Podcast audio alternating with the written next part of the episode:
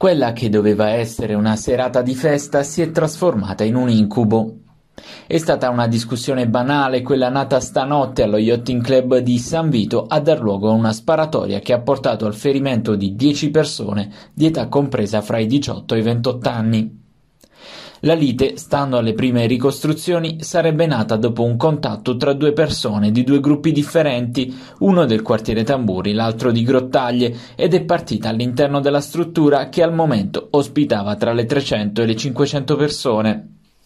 Le parole hanno lasciato presto spazio ai fatti, uno dei contendenti ha impugnato una calibro 9 e ha esploso diversi colpi di pistola colpendo alcune persone altri sono rimasti feriti a causa della calca che si è creata successivamente.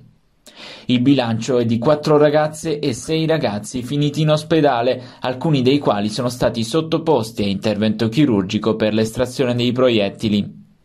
Tempestivo l'arrivo delle volanti della polizia e di diverse ambulanze del 118, ancora non si conoscono le condizioni di salute di tutti i feriti ricoverati, ma uno di loro è grave. Un trentasettenne tarentino, già noto alle forze dell'ordine per piccoli precedenti, sarebbe stato fermato dalla polizia per la sparatoria. Oltre ai futili motivi, gli inquirenti battono anche la pista investigativa legata allo spaccio di droga. Il gruppo di grottagliesi infatti pare volesse ritagliarsi un ruolo nel commercio dentro e fuori dallo yachting. Stando alle prime indiscrezioni, tra i feriti ci sarebbe il figlio di un personaggio noto alle forze dell'ordine di Grottaglie. I dieci feriti sono stati trasportati al pronto soccorso dell'ospedale Santissima Annunziata di Taranto in nottata. Tra questi otto sono stati dimessi dopo i necessari controlli e dopo aver ricevuto le dovute medicazioni. Degli altri due solo uno risulta in condizioni serie ed è in prognosi riservata presso il reparto di chirurgia vascolare.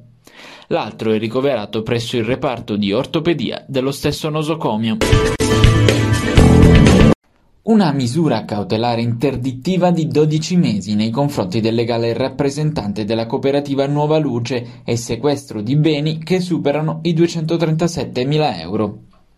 Questo l'esito delle indagini portate avanti dai NAS ionici che hanno scoperto una truffa aggravata perpetrata nei confronti di ASL Taranto.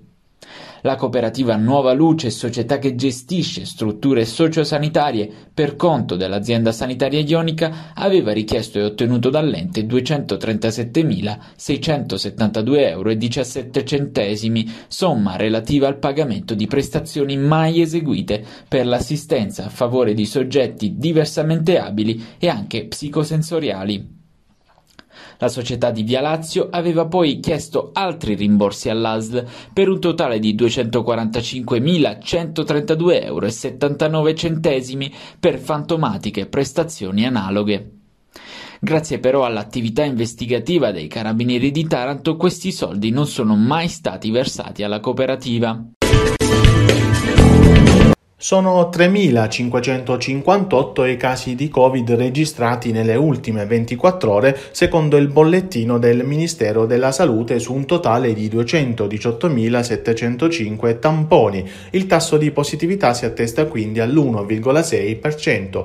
I decessi sono 10, mentre salgono sia i ricoveri nei reparti ordinari sia quelli in terapia intensiva. Si contano inoltre 1.760 guariti e gli attualmente positivi sono 49.310. In Puglia invece su 7.764 test analizzati sono stati individuati 80 casi positivi al Covid-19, di cui 3 in provincia di Taranto. Nessun decesso è stato registrato. Sono 4.305.916 le dosi di vaccino anti-Covid somministrate sino a ieri in Puglia, dato aggiornato alle ore 17 dal report del governo. Le dosi sono il 94,1% di quelle consegnate dal commissario nazionale per l'emergenza. Continua la campagna vaccinale anche nell'ASL di Taranto, che conta in totale oltre 607.000 dosi di vaccino. Rispetto a questo dato, oltre 267.000 cittadini hanno completato il ciclo vaccinale.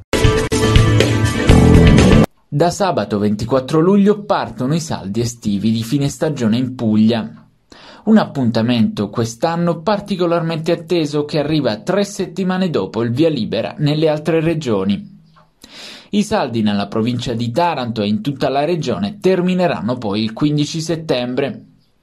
Buona parte delle attività domenica 25 luglio resterà aperta in tutta la provincia per dar modo alla clientela di effettuare gli acquisti con calma. Anche quest'anno i saldi estivi saranno disciplinati dalle regole di Saldi Sicuri, il decalogo per lo svolgimento dei saldi in trasparenza e sicurezza. Verranno mantenute dunque le norme di distanziamento, le mascherine e la disinfezione delle mani.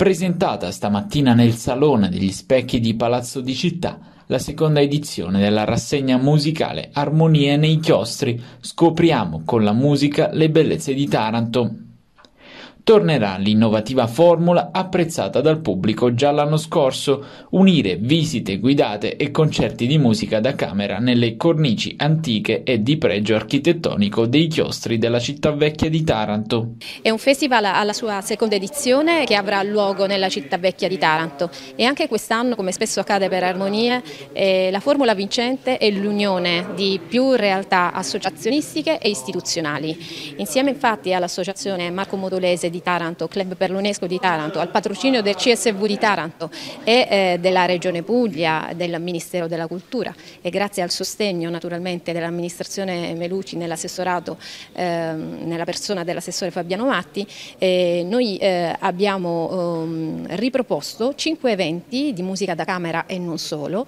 all'interno di location bellissime e suggestive che vivono, eh, o meglio, che sono site nella città vecchia di Taranto, nell'isola. La Lega Pallavolo Serie A ha presentato ieri il calendario del campionato di Superlega. Esordio casalingo per la Prisma Taranto che affronterà il Palamazzola domenica 10 ottobre il Tonno Callipo Vibo Valencia. Gli attesi match casalinghi con quelle che sono considerate le tre big della Superlega cadranno il 14 novembre con Perugia, il 27 febbraio con Civitanova e il 13 marzo con Modena. La stagione regolare si chiuderà il 20 marzo in trasferta a Milano. Il Cussionico è testa di serie nel sorteggio dei gironi di Supercoppa. I rossoblù faranno il loro esordio al Palafium il 12 settembre contro l'Action Now Monopoli in gara secca. Le eventuali semifinali e finali potrebbero essere in casa. Le otto vincenti dei gironi vanno alle Final Eight. Nel raggruppamento H insieme agli Ionici e agli Adriatici anche Roseto, Ruvo di Puglia, Bisceglie, Giulianova, Molfetta e Teramo.